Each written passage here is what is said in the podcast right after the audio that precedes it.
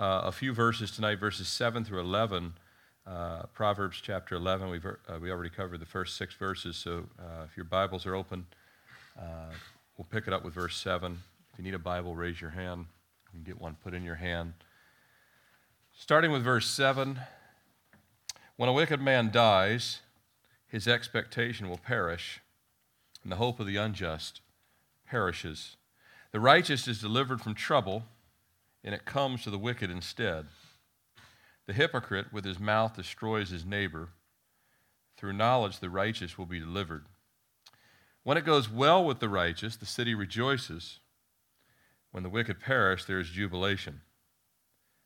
By the blessing of the upright, the city is exalted, but it is overthrown by the mouth of the wicked. Let's open in prayer. Lord, we're thankful to be gathered here tonight. Thank you, Jesus, for so great a salvation. Thank you for just giving us uh, your word, uh, which, though we might have read it many times, Lord, there's always something new. There's always something fresh. There's always something, Lord, that your Spirit wants to teach us, certainly can teach us. Uh, Lord, if we're open and we're surrendered and we're teachable by your Spirit. And so, Lord, we just pray that we would be uh, yielded tonight. Uh, we'd, uh, Lord, each receive that from you, which you have planned even before any of us were ever born, you knew we'd be here tonight for this study. So we pray, Lord, that uh, you would open our eyes, that you would draw us nearer to you. Uh, Lord, just melt away the cares of the day and anything that would be a distraction. And Lord, we just ask that uh, you would use this time to strengthen and edify and build up us, your children. In your name we pray. Amen. So, if you were here uh, last week, we started off in chapter 11, and I, and I referenced the fact that uh, in chapter, uh, chapter 10, the word righteous or righteousness uh, is mentioned 14 times. In chapter 11, it's mentioned 13 times. So uh, we talked about the fact that you don't really hear in the general conversations that you go through in life, you don't hear righteousness discussed a lot. You don't hear the word righteousness mentioned much anymore uh, because you know it has a lot of weight to it, as we talked about. That righteousness um, the whole terminology comes from the Lord. And we know that uh, we talked about that right standing, that being made right, uh, is only from God. We, we, we don't have the capacity to make ourselves in right standing or in good standing with the Lord.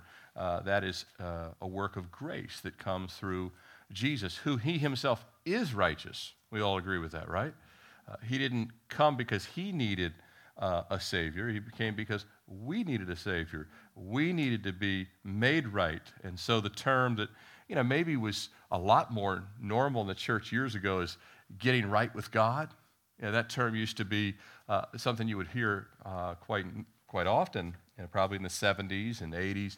Um, and even though that term can be misused, I think we've probably all seen misuses of that term, uh, there is, uh, it is a factual thing that when someone is saved, they are made right with God. And it is true that someone who is already saved and has wandered away from the Lord is no longer walking in righteousness, and they also need to be made right with God. So, this uh, um, righteousness that God uh, bestows upon us, then we have to willingly choose to walk in it continually. I mean, I've been saved since 1995, and however long you've been saved, every day, even though you have the Holy Spirit bidding you to walk in righteousness, you still have to willingly choose to walk in righteousness. I mean, we could choose to walk away, but that would be the most foolish thing we could do. Uh, no matter how long you've been saved, uh, we still need to surrender uh, to the Spirit and to have the Spirit help us to walk in righteousness and remind us where there's areas that are, uh, that are out of balance, uh, that are not um, areas that uh, we would be, uh, be, told, be told good and faithful servants. So that we all have areas where God will pinprick those things and say, this is, uh, this is more flesh than it is righteousness. And we'll look at some more of this in our Galatians study on Sunday. We'll be uh, getting close to finishing up chapter 6, which will finish the entire book of Galatians. So we'll look some more uh, at some of these same things with the flesh and the spirit and this uh, desire for the Lord to have us walk in righteousness.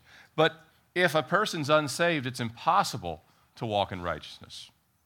This is only possible once you have been redeemed, once you have been transformed. If any man be in Christ, he's a new creation. Old things are passed away. You, you can't walk in righteousness unless the King of righteousness, the Savior himself, has uh, shed his blood and then it's been covered, it's covered uh, our hearts and has changed us from the direction we once were on, which was always living for the flesh.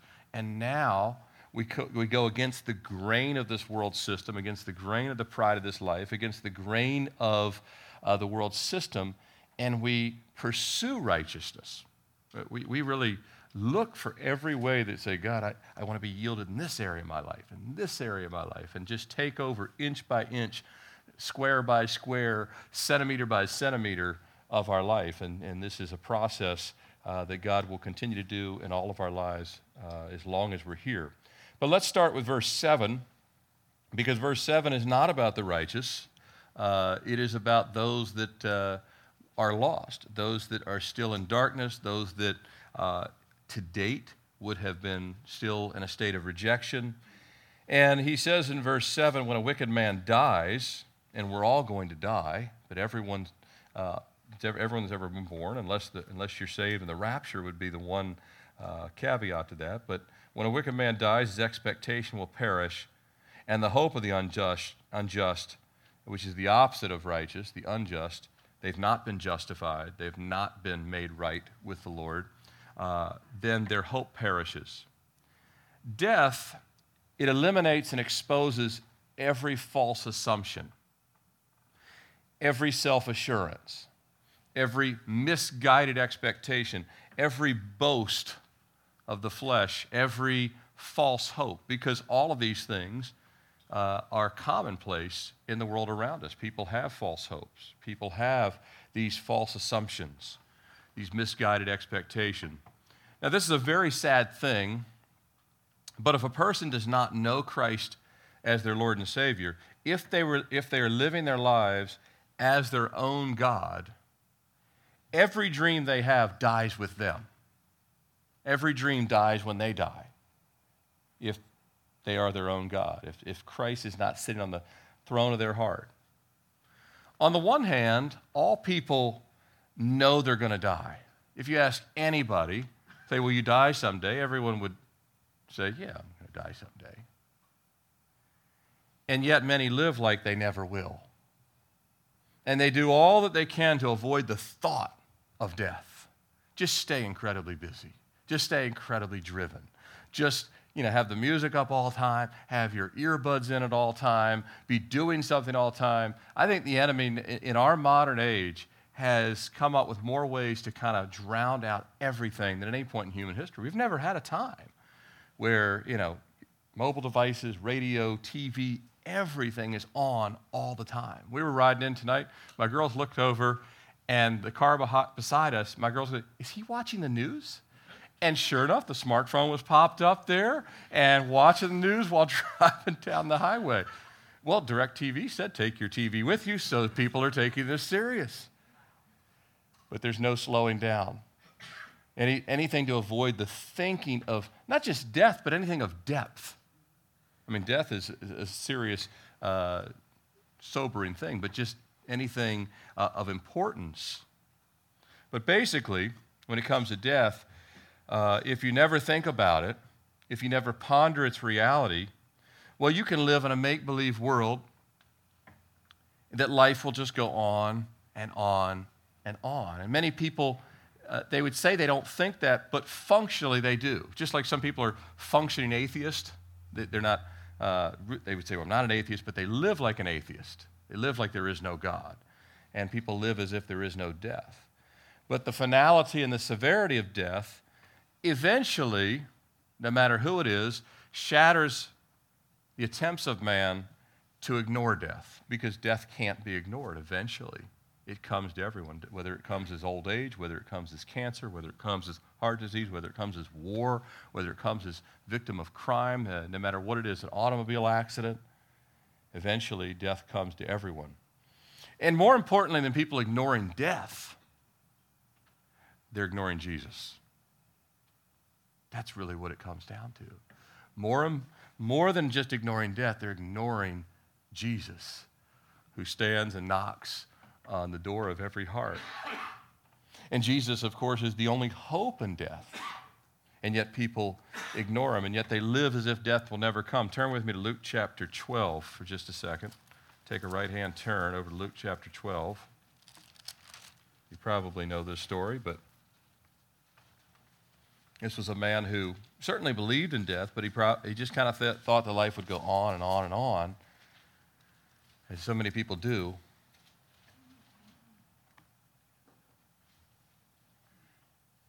Jesus starts off in verse uh, 16 of, of Luke chapter 12, and he says, Then he spoke a parable to them, saying, The ground of a certain rich man yielded, yielded plentifully, plentifully. And he thought within himself, saying, What shall I do, since I have no more room to store my crops? So he said, I will do this. I will pull down my barns and build greater, and there I will store all my crops and my goods. And I will say to my soul, Soul, you have many goods laid up for many years. Take your ease, eat, drink, and be merry. Verse 20. But God said to him, Fool, this night your soul will be required of you. Then whose things, uh, then whose uh, things will those be that you have provided? So he who lays up treasure for himself is not rich toward God. So you have this parable that Jesus says of this rich man that um, he had acquired a lot, and he was going to finally enjoy it all. Because he said to himself, I have many years. But he didn't have many years. And so the person that doesn't know the Lord, or even the person that does know the Lord, we don't know how many years we have left either. But we're not under the illusion that we have many years. I, I, I, have no idea what God has in store for me or anyone else in this room. So we have to live for Jesus today because we're not guaranteed that we have that opportunity tomorrow. And we certainly have to put our trust and hope in something that will last past death because he didn't take his barns with him. He didn't take his wealth with him. He didn't take anything with him. He certainly couldn't control the destiny of his soul once he died. Well, before that, we have an opportunity to control the destiny of our soul. We have the opportunity to say yes to the Lord. But millions place their hope in themselves, don't they? Millions of people place them, their hope in themselves. Uh, they millions place their hope in a false religion. And it's one of our jobs is to tell people the truth and say, this is the way, the truth, and the life. Millions place their uh, hopes every day in just pleasure, and just kind of drowning out the things of, uh, of life. Millions place their hope in governments, both here and around the world. They, they just think that, well, uh, from cradle to grave, the government will take care of me. Uh, and again, they usually th- don't think about grave, just cradle till whenever. Uh, millions will place their trust in their employer. Now, if you've ever uh, been let go or you've seen a company downsize, you start to lose trust in employers because uh, they can't be counted on uh, any more than the governments can. Uh, many people put their trust in their family, and, and that's even hard when you don't have a family. But those that do, uh, maybe their trust there in their retirement plan. But all these things, uh, they're not wrong to have as part of our life. We all have elements of these as part of our life, but we can't put our trust in these things. None of those things are a security. Only God Himself is what we put our trust in. Uh, but we have uh, a certain hope, those of us that know the Lord, we have a certain hope that has conquered death. Because many people have already died before us, and they've died well that have died in the faith. They were confident in the fact that Jesus holds the keys to both life and death. D.L. Moody, you know, he had a great, great ministry both in the U.S. and, uh, and in, and in uh, England in the late 1800s. And he said this He said, The valley of the shadow of death holds no darkness for the child of God. There must be light, or else there could be no shadow. Jesus is the light. He has overcome death. And when you think about that, it was, it was an insightful um, uh, thought that he had that there, there has to be light for there to be a shadow, and the Bible talks about the shadow of death. But Jesus really is the light that has overcome the shadow, and he's overcome death. And so we don't have to, those of us that are saved, we don't have to not only fear death, but we know that Jesus has something far better. For the Christian, death is not the end of our hope, it's the beginning of it. That's the truth. Paul said, Death, where is your sting? That grave, there's no victory. Paul said, He said, I'd, to be absent from the body is to be present with the Lord. He said, I'd rather be there. But he said, For you guys' sake, I have to stay. That's what he told the early church. Thanks to y'all, I get to stay a little longer. He was ready to go. But death is the beginning of our hope. Death is not the end of our dreams, it's the beginning of an eternal reality that's bigger than any of our dreams or any of our imagination. Whatever dreams we have that, that are godly, death is not the end of them, something far greater, more than we could ponder. It's not the end of life for the believer, it's the beginning of eternal life and life experienced immeasurably more than anything we can comprehend right now. We can't even comprehend the life of heaven, the life of eternity. It's not the end of our health and well being. We know that one, don't we? Not the end of our health and well being, but it's the beginning of perfect health, a perfect body, a perfect mind, more glorious and more amazing than the pre sin bodies of Eden. Far more. It's the resurrected body of Jesus that we inherit. You know, the same one that people could t- touch and handle, and yet he could walk through walls. It's a glorified body. It's unlike anything that we have ever seen or can even understand. It's not the end of, for the believer, it's not the end of joy and happiness, but it's the beginning of joy and happiness but the full measure of it. Now, we're already at the beginning. If you're saved, you already have received the beginning of joy and happiness, but the full measure, the, the, the final part of the marriage is when you're in the presence of the Lord. It's not the end of family, but the beginning of an eternal family reunion.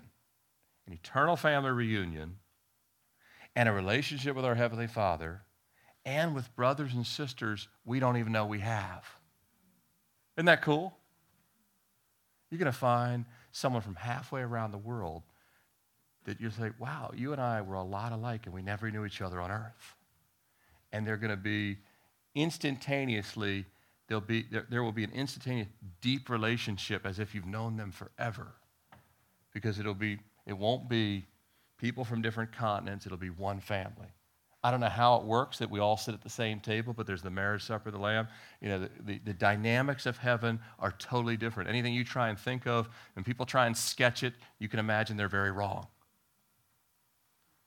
No eye has seen or even can understand it. And so Paul wrote to the Thessalonians, he said in 1 Thessalonians 4:13, he said, But I do not want you to be ignorant, brethren, concerning those who have fallen asleep. See, those of us that are saved, this term sleep is because we are we're in a temporary we're, we're already in heaven as soon as you die your soul is with the lord but the body's asleep and so the soul and the spirit is up with the lord but as soon as the, there's uh, the end of the age and god takes the old body and, co- and combines it with our spirit and the new body is given so if you were to die next year or 20 years from now or 50 years, you'll be immediately in the presence of the Lord. But the glorified body, that comes after the final resurrection. And Paul says those who have fallen asleep, those who their bodies are still in the grave, but their souls are already with the Lord, he said, do not be, uh, do, do not be ignorant, brethren, concerning those who fall asleep, lest you sorrow as others who have no hope. There's the complete opposite of what Solomon's talking about here in, in Proverbs 13 is that those that are unsaved don't have hope. And Paul's saying those of us who are saved, we don't need to sorrow like that because we have hope. We have the hope, the fact that we will have a glorified body, we'll be in the presence of the Lord, we'll be forever in heaven with God the Father. But it's sad that those that uh, die in this condition, when the wicked man dies, his expectation perishes, the hope of the just perishes as well. Let's take a look at verse 8. Uh, the righteous is delivered from trouble, and it comes the wicked instead. Now, this doesn't all, you say, well, I, don't, I think I've observed enough in life where I don't think this has always happened. It seems like the, the wicked are getting away with a lot of things. Now, this certainly does also happen in life, um, where we, you will observe this exact verse happen the way it's written. But the guaranteed fulfillment of this verse is in the life to come. That makes sense? The guaranteed fulfillment of this verse is in the life to come.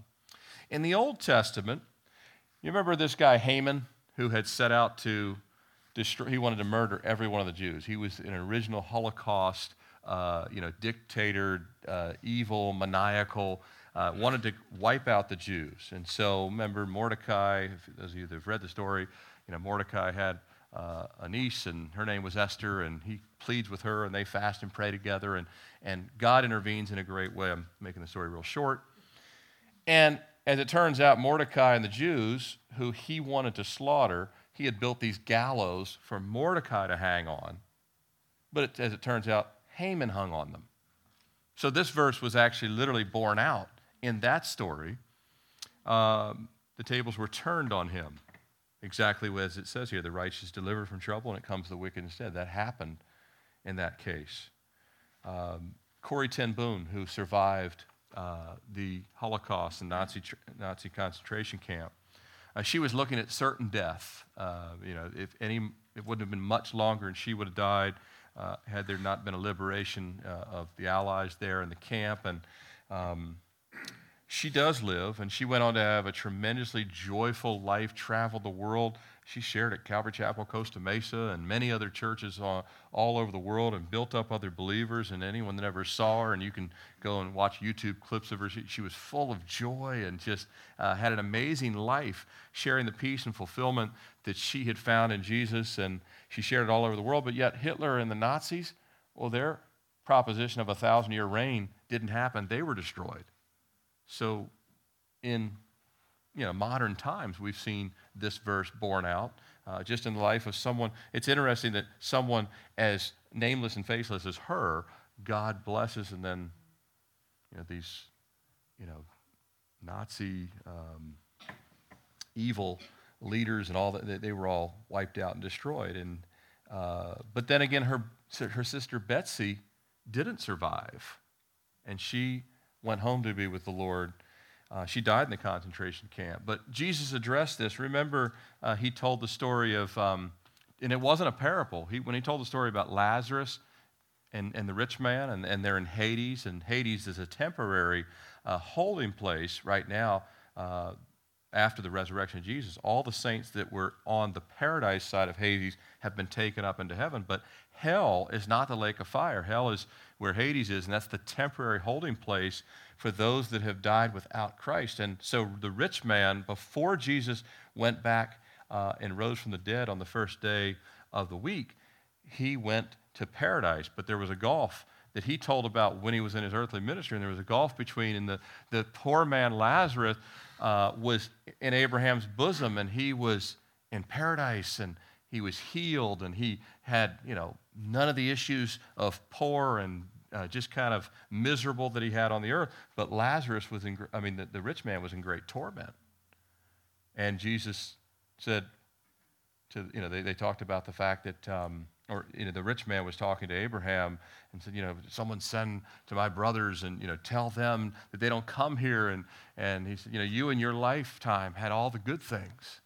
Lazarus had the horrible, miserable life, but now he is in paradise and you now have the miserable state of eternity in that state. And so Jesus uh, verifies this chat, this verse 8 the righteous will be delivered from trouble, and it comes on the wicked instead. So even in this lifetime, sometimes we see this verse borne out, but usually, probably more the norm, we don't. But in eternity, uh, you know, if you've been bypassed for a bunch of promotions because you have a Bible on your desk, God will take care of you in the age to come, but you might have to like live with it for now, which isn't so great a suffering compared to like Lazarus or a concentration camp or when you kind of look at things. But God levels these things out. Verse 9 The hypocrite with his mouth destroys his neighbor, but through knowledge the righteous will be delivered. James wrote uh, in his letter, speaking of the tongue, in James chapter 3, verse 9, with it we bless our God and Father, and with it we curse men who have been made in the similitude of God. So we're made in the image of God. Uh, you know, we have body, soul, and spirit God the Father, God the Son, God the Holy Spirit. We, uh, we're in the image of God. We, we have a beginning, but like God, we won't have an end, no matter whether, whether you're in hell for eternity or whether you're in heaven. But we've been made in the image of God because God's desire is that all should be saved, that all should be the children of God. The first children of God, Adam and Eve, you know, Adam was called the Son of God, then Jesus is called the second Adam. He's the, the perfect Son of God. And so God desires, if you're a man or a woman, to be a son and daughter of God. He created us with this um, purpose to glorify Him. And yet, James says that people, when you curse other people, you're basically cursing the creation of God. And that's not something we want to tread lightly on. That cursing other people is not within our right. The only one that can curse and condemn is God. And we can present people with truth, we can warn people. There's a big difference between warning someone and cursing someone. We are called to warn, but we're not called uh, to curse. Um, and when anyone walks according to the flesh, uh, the tongue usually makes its way into the equation. When we walk according to, when anyone walks according to the flesh, the tongue will be used to lie. It'll be used to slightly twist the truth. The tongue will be used to give a backhanded compliment, which is no compliment at all. You ever seen those? I've been the recipient of some of those before. They're, I'm like, I, I'm pretty sure that wasn't a compliment pretty sure that was a little bit of a dig, right? And if you know how to use your tongue, you really want to kind of fire back, right? But you have to, Jesus taught us to hold that. Some use the tongue to spread gossip. Some use the tongue to slander other people. Some use the tongue to sow doubts about people. Some use the tongue to tear down other people's work. Some use the tongue to ruin someone else's reputation. Some use the tongue to take credit for things that they shouldn't be taking credit for. Some use the tongue to curse, and the list goes on and on and on. And so James writes a good deal about the fact that the tongue is just an unruly evil and what a fire it starts. And uh, we see today uh, that the tongue finds its way into a lot of other mediums too, not just verbally, but uh, the tongue certainly is finding its way onto social media and all these other ways. Uh, uh, once you think out loud, you might as well be speaking out loud. But hypocrites, well, they're really skilled at using the tongue. That's what it says here. It says, uh, the hypocrite with his mouth destroys his neighbor. Does it all with his mouth. Able to destroy his neighbor. Doesn't, not like he blew up the house or anything like that. Just, just using the tongue is able to destroy. The hypocrite's very skilled at using the tongue. Now, we've all, every one of us in this room, we've had our moments of hypocrisy in life. We're all sinners. We've all had moments of, and we look back and say, well, that was pretty hypocritical of me. We've all had those moments. But the Bible, oftentimes, when it uses a word to define someone, it's the practice of their life. Uh, you know, there's too many hypocrites in the church. You know, that's a cop out. I know many people that are Christians that have had a moment of hypocrisy, but I could never define them as hypocrites because the vast majority of their life is not hypocrisy. They have moments, but they live as best they can in the spirit to not be a hypocrite. And, you know, we all stub our toe or things like that. But the Bible clearly says some people really are. Friday, Friday, it's the pattern of a life. And only God knows who is definitively a hypocrite. That's not for you and I to, I'm trying to figure out who's a hypocrite here. That's, God knows. Some people would surprise us, perhaps, but God's the only one that really knows definitively. And I, I think, though, we've all encountered situations where we've seen hypocrisy, it's been pretty heavy. And Scripture has certainly revealed several. Judas was a hypocrite. The whole time he was with Jesus, Jesus said he was a devil from the beginning. That's pretty definitive, right? The whole time he was with him, he was stealing from the treasury. Hey, we should have given this to the poor, but he really didn't care about the poor. He was money motivated. Uh, Ananias and Sapphira, you know, Peter, Peter called them both out that uh, they were acting like they were the most giving people around. We, we love to give everything we have, and they didn't. It was hypocrisy, and they, and they were made a public example. I think, I think they, hopefully, I think they're probably both in heaven, but boy, they, they were quite a lesson for the rest of the church. That uh, the only slain in the spirit that I've ever seen, and, and that was not a good situation. But a hypocrite can look as though they're sincere. And so their neighbor might think they mean them well, but they don't. Uh, hypocrites tend to flatter. They'll pump people up, but they're entirely motivated for personal gain. In some way or shape or form, there's something for them. And they don't mind harming other people in the process. But the, for those of us that have come to Christ, those of us that love Christ, uh, will love others. Well, first we'll love, we'll love God. Remember the first two commandments love the Lord thy God with all thy heart, soul, mind, and strength. second is like it love your neighbor as yourself. But as we love God, God gives us a heart to love others. And once we love others, we won't have to tear them down. We'll be able to trust God to take care of us without tearing other people down, without sabotaging other people. We'll, take, we'll believe that God will take care of our needs without making other people look bad.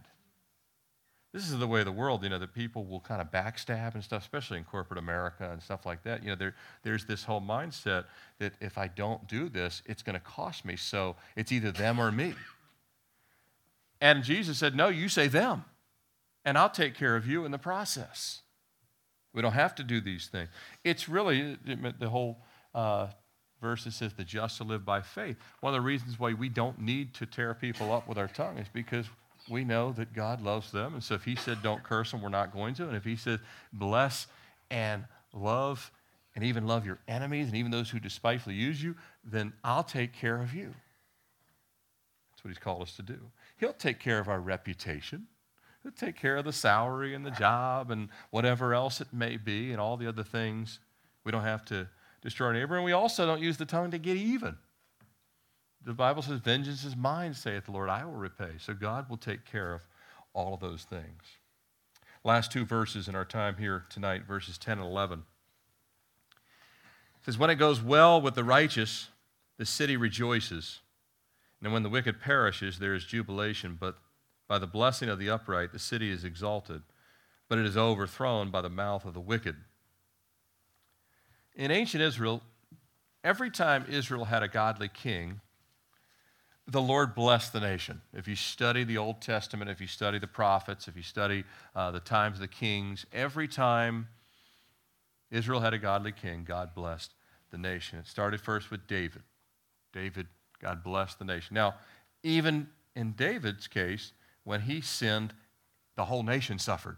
There was a splitting. You know, Absalom, his own son, you know, was against him. So David's sin caused problems for all the people. And David took a census he wasn't supposed to take. And many people died because of that.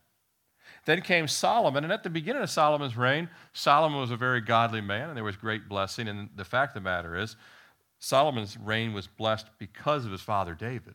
Uh, but at the beginning of Solomon's reign, he was a godly man, and, and there was more prosperity under Solomon's reign than uh, probably any country in the history of the world.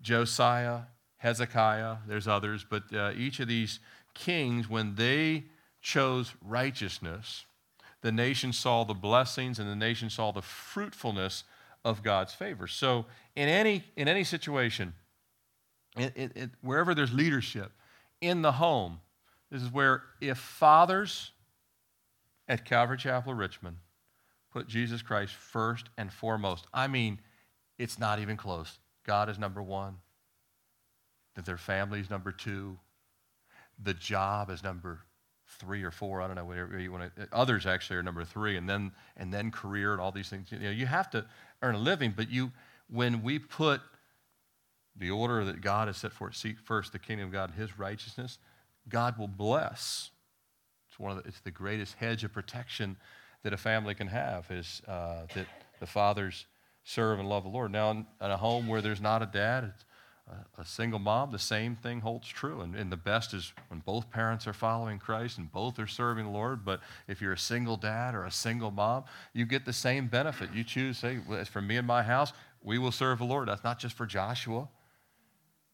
It's for anyone that has to be the head of their house. But it then extends to the church. I mean, there has to be godly leadership in the church. You have to have godly pastoral leadership. You have to have godly elders. You have to have godly leaders in the church. You have to have this in any situation where there is a gathering of people. And then, it, of course, it is beneficial to an entire nation or a city government or whatever it may be. But when wicked leaders in Israel's history, when, when uh, anytime wicked leaders rose to power, and that happened far too often, the nation became more violent. The people were filled with anxiety. There was all kinds of immorality. And ultimately, the nation was plunged every time into war, slavery, or some sort of just complete defeat. It was a nightmare every time they chose wicked leaders to run the show. Jack Miller said, Leaders should be the first repenters. If you want godly leaders, you, you want dads that can say, I'm sorry, I was wrong. You want leaders that can say, you know, the Lord needs to deal with me too, or me first. You know, that was the case with men like Moses and men like the Apostle Paul. He didn't look at everybody. He, says, he said, Oh, wretched man that I am, Paul said. George Herbert said, There is great force hidden in a gentle command. There is great force hidden in a gentle command. Jesus is the greatest leader the world has ever seen, and he didn't go around knocking heads. Did he? The world's never seen a leader like Jesus, ever. He was gentle, but he spoke. Remember when Jesus would speak, they said he spoke as one having authority. Everyone knew he had authority, even though he was gentle, because his, his confidence was in God, but his commitment was to God.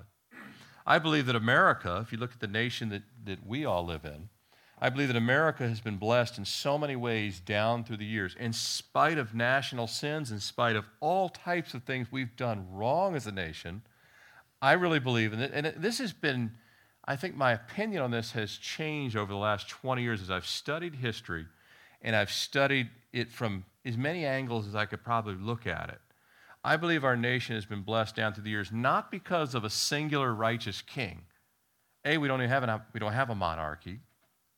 Uh, we don't have kings in America. We have three equal branches of government, which I'd say more than ever they're fighting for control.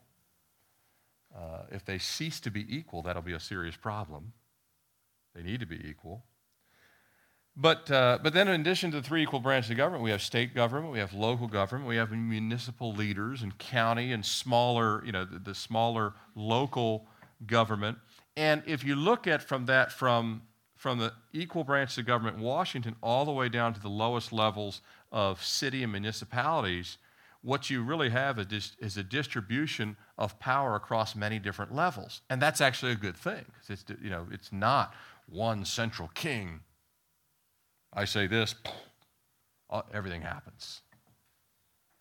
But I believe that the blessings and the protections and the prosperity of our nation has been seen in part due to leaders at all of those different levels, from local all the way up, all these different levels in our country that are often quietly and faithfully serving God and serving people. The, the, term public servant doesn't apply to the majority anymore, but there's still some that it does. And they're at all levels of our government. I've met some. I've met some of them in the prison system. I've met some in the education system. I've met some as public school principals right here in Chesterfield County that I know are godly. I've met some as teachers. I've met some as police officers. I've met some as senators. And they're more, I'm actually encouraged, they're more sprinkled than I used to think. Because all you'll hear is the negative, everything is, you know, but there's actually a few more out there than you think. But because they're not loud and boisterous, they're just serving God's using them as a hedge of protection. And I believe this has been happening for over 200 years. You know, Benjamin Franklin was a deist. John, Thomas Jefferson cut part pages out of it. We weren't protected because of them, but we were from guys like John Quincy Adams. If you want to study history and you want to say there were others that, that were standing in the gap, which is what the scriptures talk about.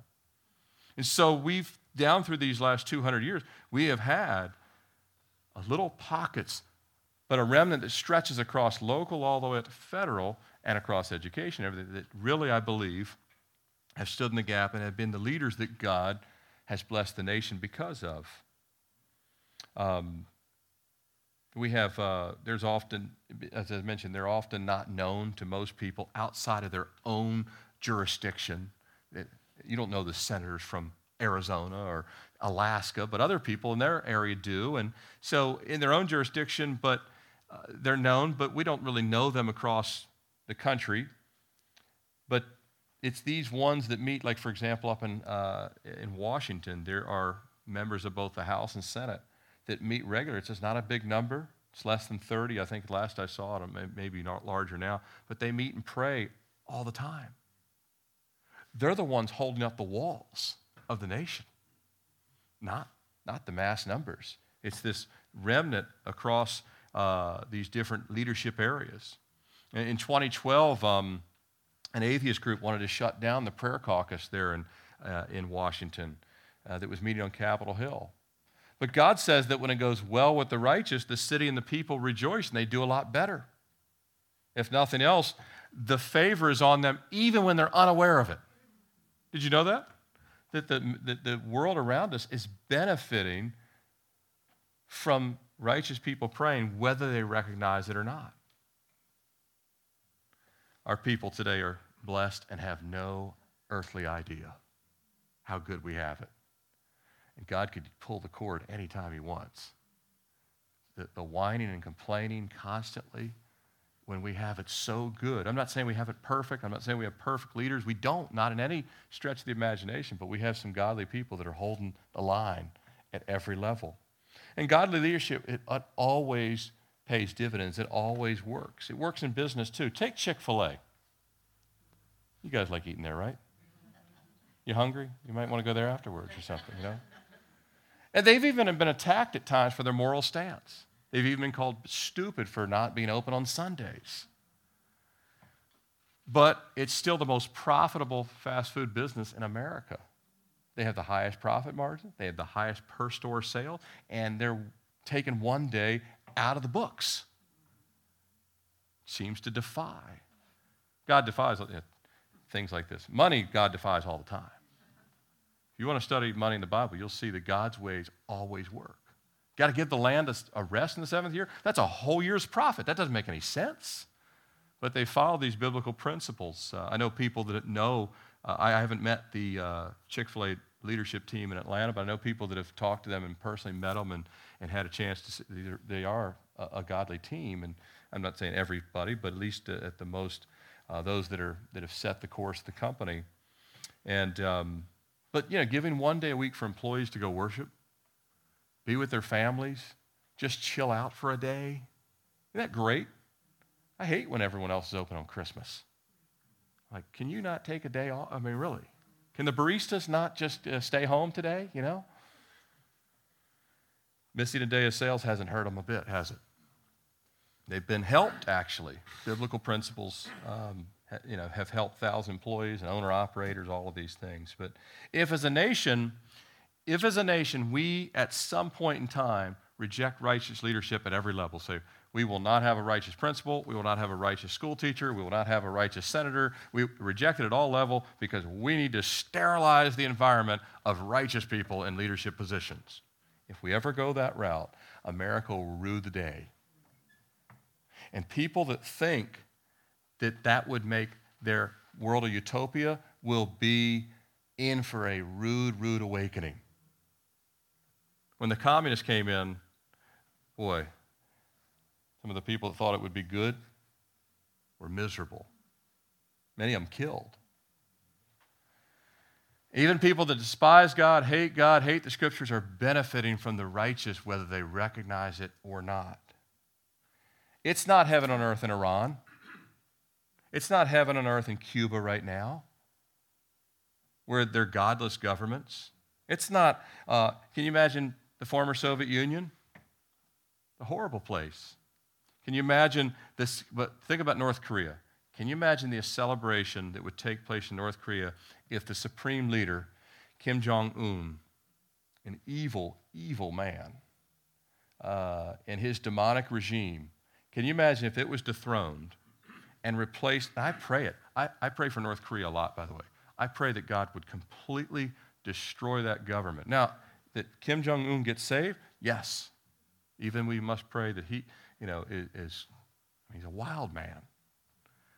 But he needs to be saved. But no matter what, if that government collapsed and instead of a demonic regime, which is what it is in North Korea, was replaced by godly leadership, can you imagine the celebration in North Korea? You're talking about people that have never seen the light of day, some of them, never seen freedom. Uh, they would give their left arm for the freedoms we have here. There would be great rejoicing. This, this would take place. The cities would rejoice, the, the, the villages would rejoice. But it's sad that many, even here in the U.S., will never appreciate the blessings they have unless they were completely taken away.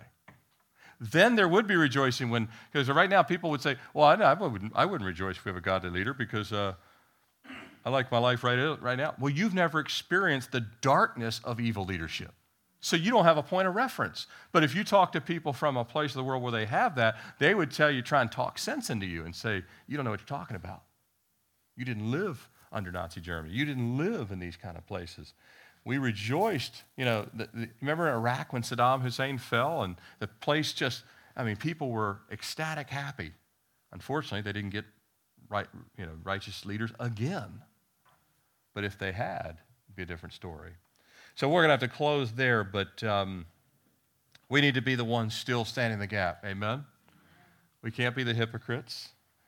We got to tell people that there's hope for death and it's only in Jesus Christ, and we need to be the ones standing in the gap that there still is a blessing on this country and there still is a blessing on everyone around us, whether they know we're any part of it or not. Amen? Because you still, and no matter what, you still have kids and grandkids and they're going to inherit what we pray for and live for today. Amen? Let's close in prayer. Father,